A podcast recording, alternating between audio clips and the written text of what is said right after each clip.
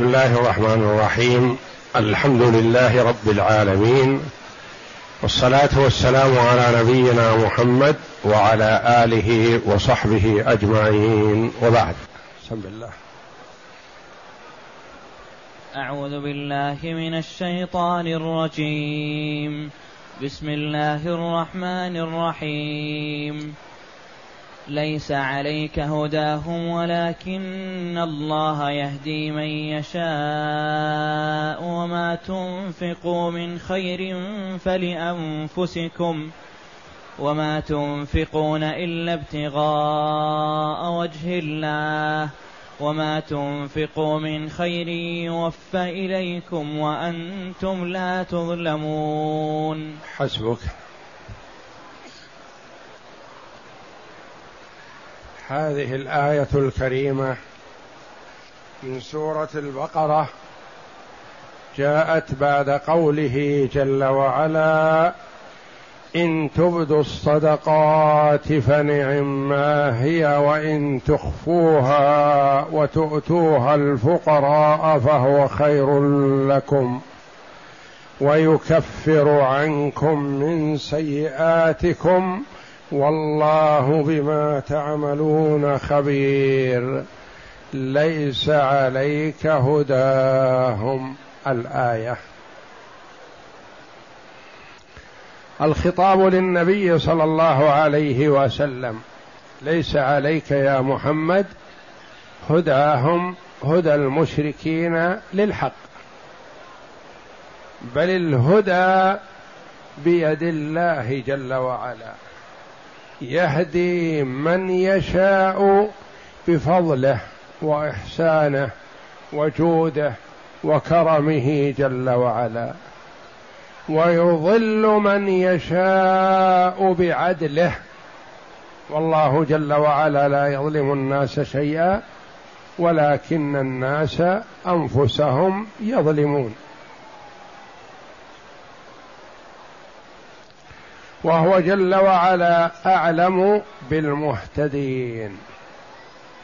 وفي هذه الآية الكريمة نفى الله جل وعلا الهداية عن محمد صلى الله عليه وسلم بأنها ليست عليه.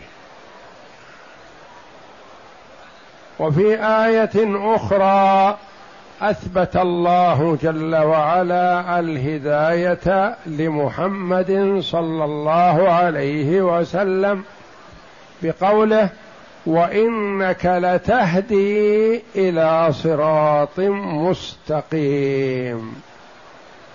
فكيف هذا؟ كما أنه نفاها في آية أخرى بقوله: إنك لا تهدي من أحببت ولكن الله يهدي من يشاء. نقول لا تعارض بين الآيات، والقرآن يصدق بعضه بعضا ويبين بعضه بعضا ويفسر بعضه بعضا، فلا تخالف.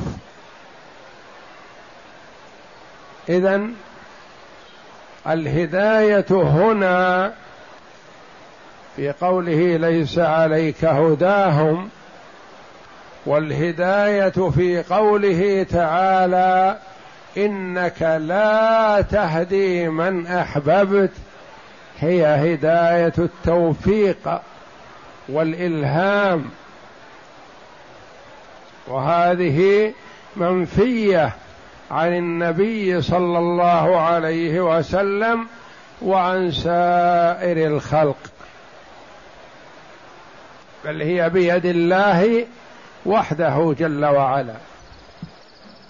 والهداية المثبتة في قوله تعالى: وإنك لتهدي إلى صراط مستقيم، هي هداية الدلالة والإرشاد، وهذه لله جل وعلا في كتابه، وللنبي صلى الله عليه وسلم في سنته ودعوته، ولكل من دعا إلى هدى وحق فإنه يهدي إلى صراط مستقيم، فهي هداية الدلالة والإرشاد، وإنك لتهدي تدل، لكن ما توفق، التوفيق بيد الله، ليس عليك هداهم، هدايتهم وتوفيقهم وإلهامهم الحق ليس إليك يا محمد، ليس عليك هداهم، أنت لست مكلف بهذا ولا تستطيعه.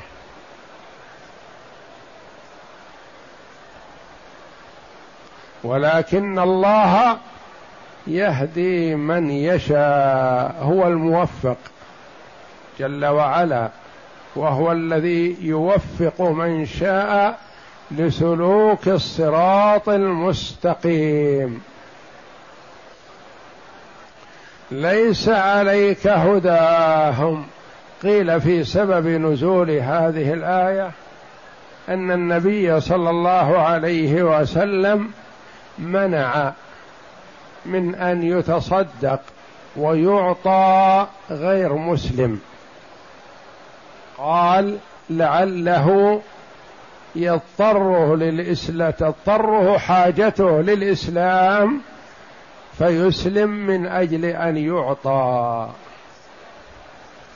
فأنزل الله جل وعلا ليس عليك هداهم، فأذن صلى الله عليه وسلم بالتصدق على المسلم والكافر، وهذا في صدقة التطوع، فصدقة التطوع تعطى للمسلم والكافر.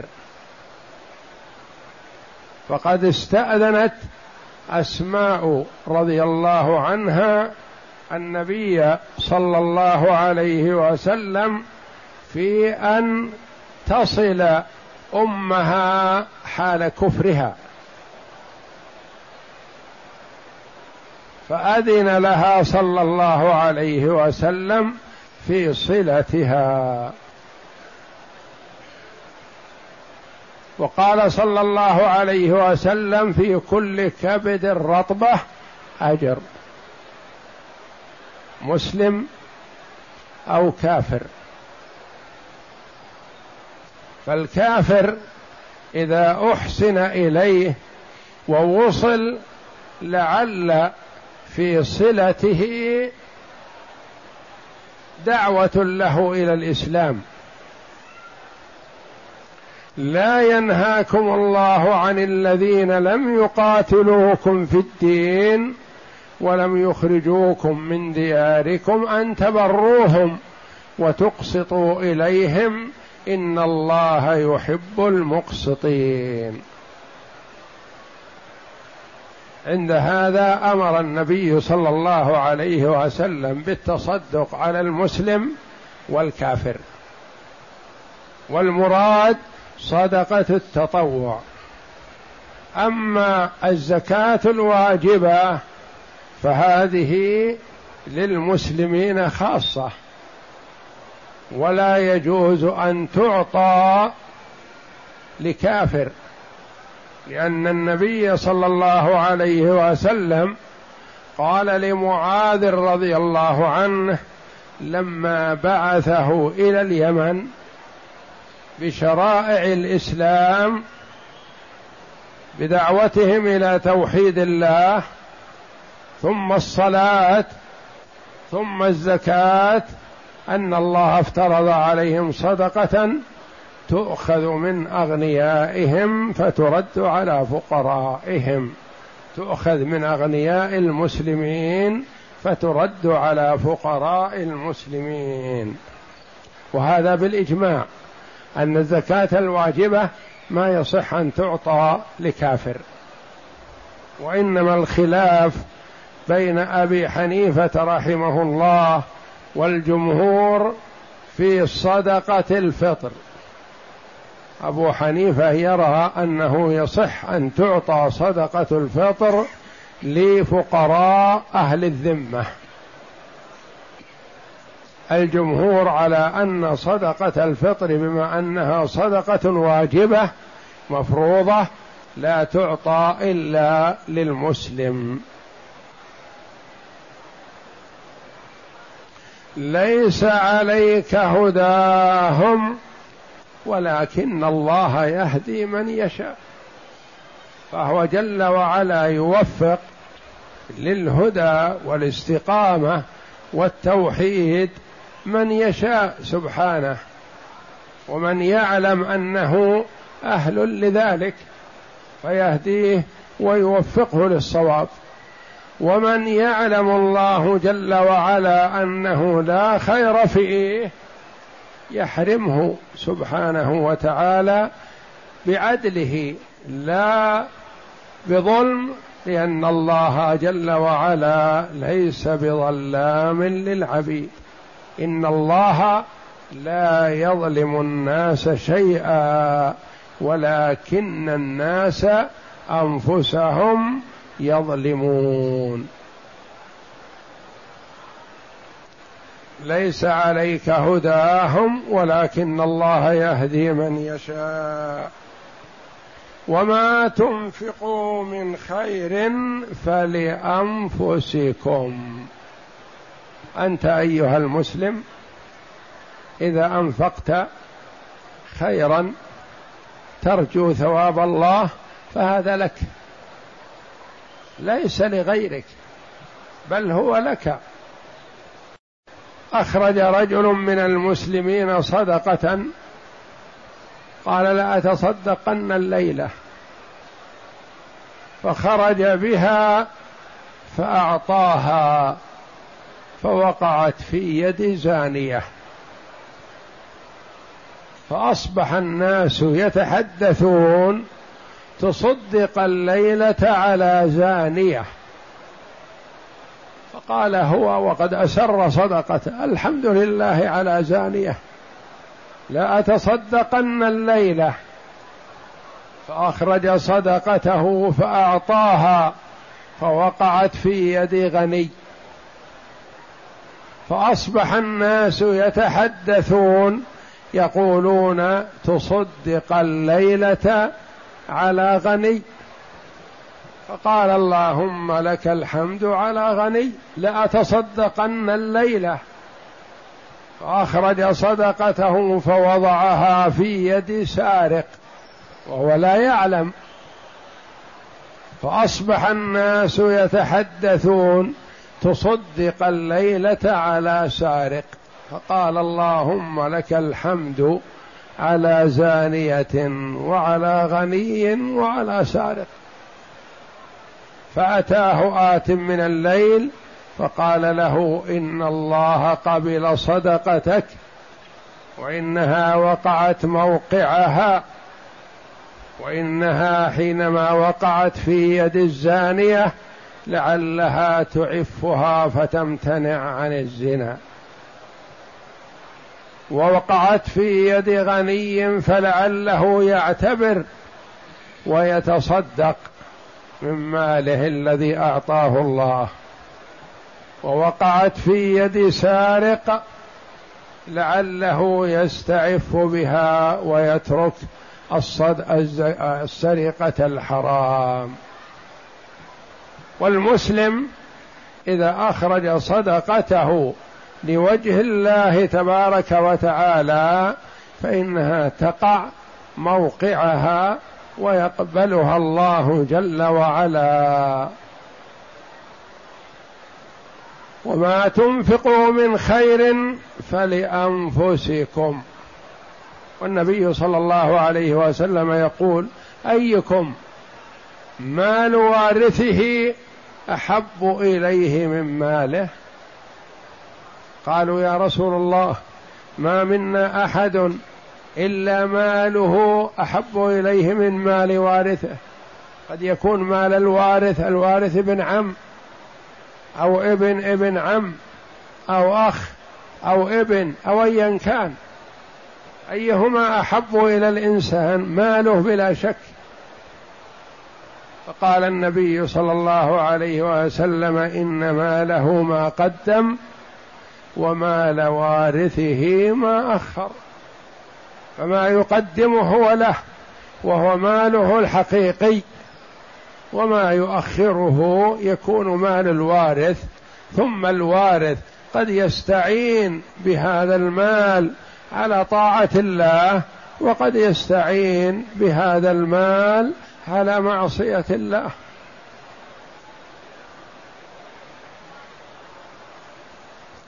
وما تنفقوا من خير فلأنفسكم، يعني ما أنفقته لك ليس لغيرك، يعني ادخرته لنفسك، كما كان بعض السلف إذا أتاه الفقير قال: مرحبا بمن يرحل مالنا من دنيانا لآخرتنا.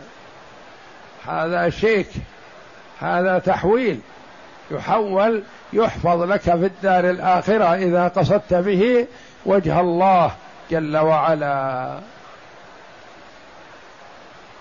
فلأنفسكم وما تنفقون إلا ابتغاء وجه الله، يعني إذا أنفقت النفقة ابتغاء وجه الله فذلك الذي ينفعك، وقعت في يد غني أو فقير أو فاسق أو تقي، كلها لك. وما دام أنك أنفقته لوجه الله فإنه يصادف محله وتستفيد منه. إذا أنفقته ابتغاء وجه الله نفعك، وإذا أنفقته لغير ذلك فلا فائدة لك فيه في الدار الآخرة. وما تنفقوا من خير يوفى إليكم تعطونه وافيا غير منقوص، كما جاء في الحديث أن الرجل إذا تصدق بعدل تمرة من كسب طيب ولا يقبل الله إلا الطيب فإن الله جل وعلا يتقبلها بيمينه، وكلتا يدي ربي يمين مباركة، فيربيها لصاحبها كما يربي أحدكم فلوه، حتى تكون كما جاء في الحديث حتى تكون كالجبل العظيم، تمرة واحدة تكون كالجبل العظيم لأنها تنمى وتربى وتزيد. وما تنفقوا من خير يوفى، من التوفية يعني تأخذه وافيا، يوفى إليكم وأنتم لا تظلمون، بل تعطون حقكم وزيادة. إذا أنفقت نفقة تبتغي بها وجه الله حتى ما تضع في فمراتك، كما قال النبي صلى الله عليه وسلم لسعد بن أبي وقاص رضي الله عنه لما جاءه يعوده وقد مرض مرضا أشفى فيه على الموت في عام حجة الوداع أو في عام الفتح، فقال: يا رسول الله إني ذو مال ولا يرثني إلا ابنة لي. ما عنده حال زيارة النبي صلى الله عليه وسلم له وهو مريض إلا بنت واحدة، وأنا ذو مال يعني عندي مال كثير، فهل أتصدق به؟ قال: لا. قال: فالشطر؟ قال: لا. قال: فالثلث؟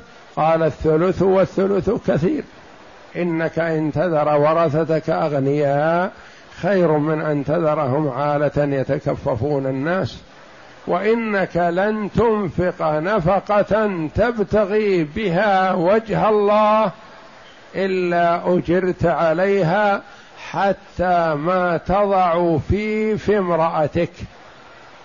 اللقمة تضعها في فم المرأة مداعبة تؤجر عليها، تشتري لأهلك حاجتهم تؤجر عليها. يوفى إليكم وأنتم لا تظلمون، فهذا وعد كريم من الله جل وعلا بأن الله يتقبل من عبده ما كان خالصا لوجهه الكريم ويثيبه عليه سبحانه وتعالى.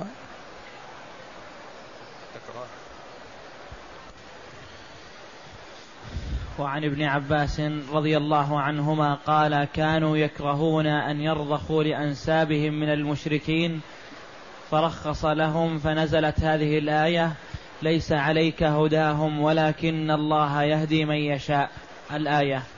يعني كان المسلم يتحرج من أن يعطي المشرك أو الكافر أو اليهودي أو النصراني، لأجل أن تكون صدقته للمسلمين فقط.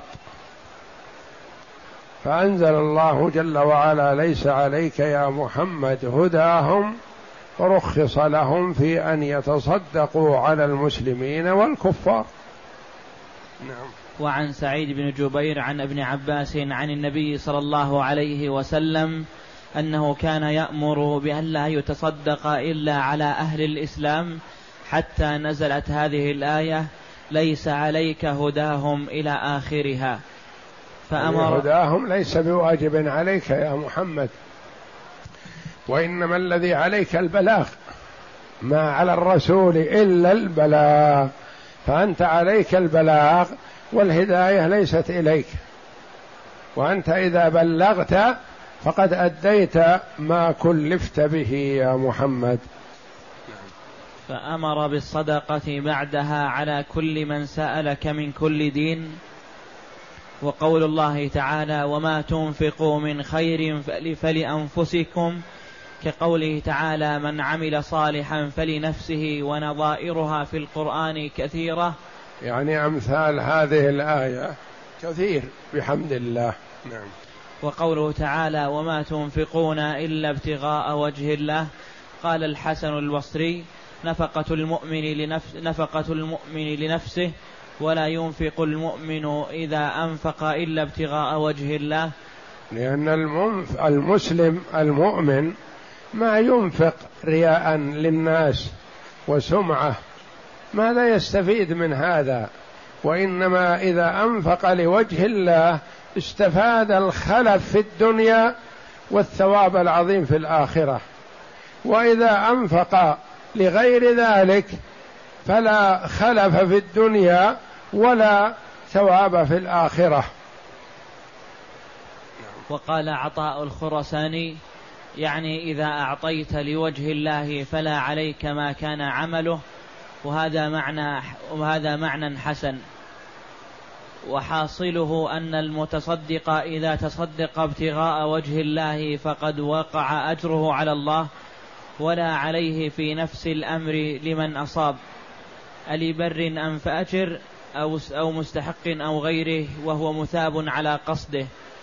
ومستند هذا تمام الآية: وما تنفقوا من خير يوفى إليكم وأنتم لا تظلمون. والحديث المخرج في الصحيحين عن أبي هريرة رضي الله عنه قال: قال رسول الله صلى الله عليه وسلم: قال رجل: لا تصدقن الليلة بصدقة، فخرج بصدقته فوضعها في يد زانية فأصبح الليلة، يعني سرا، يريد أن يتصدق سرا لا يعلم عنه أحد إلا الله جل وعلا. فأصبح الناس يتحدثون: تصدق اليوم على زانية، ولا يدرى من المتصدق لأنه أسر ذلك، وإنما أخبرت هي لها عن نفسها أنها تصدق عليها، وهي معروف أنها ما تتحاشى عن الزنا، فأصبح الناس يتحدثون: تصدق الليلة على زانية. فقال: اللهم لك الحمد على زانية، يعني أحمدك يا ربي على أن وقع الصدقة بيد زانية كأنه أيس من فائدتها ونفعها واعتبرها مصيبة عليه. لا تصدقن الليلة بصدقة فوضعها في يد غني فأصبحوا يتحدثون تصدق على غني، قال اللهم لك الحمد على غني. لأتصدقن الليلة بصدقة فخرج فوضعها في يد سارق فأصبح الناس يتحدثون تصدق الليلة على سارق، فقال اللهم لك الحمد على زانية وعلى غني وعلى سارق. فأتي فقيل له أما صدقتك فقد قبلت، وأما الزانية فلعلها أن تستعف بها عن الزنا، ولعل الغني يعتبر فينفق مما أعطاه الله، ولعل السارق أن يستعف بها عن سرقته. والله أعلم، وصلى الله وسلم وبارك على عبده ورسوله نبينا محمد وعلى آله وصحبه أجمعين.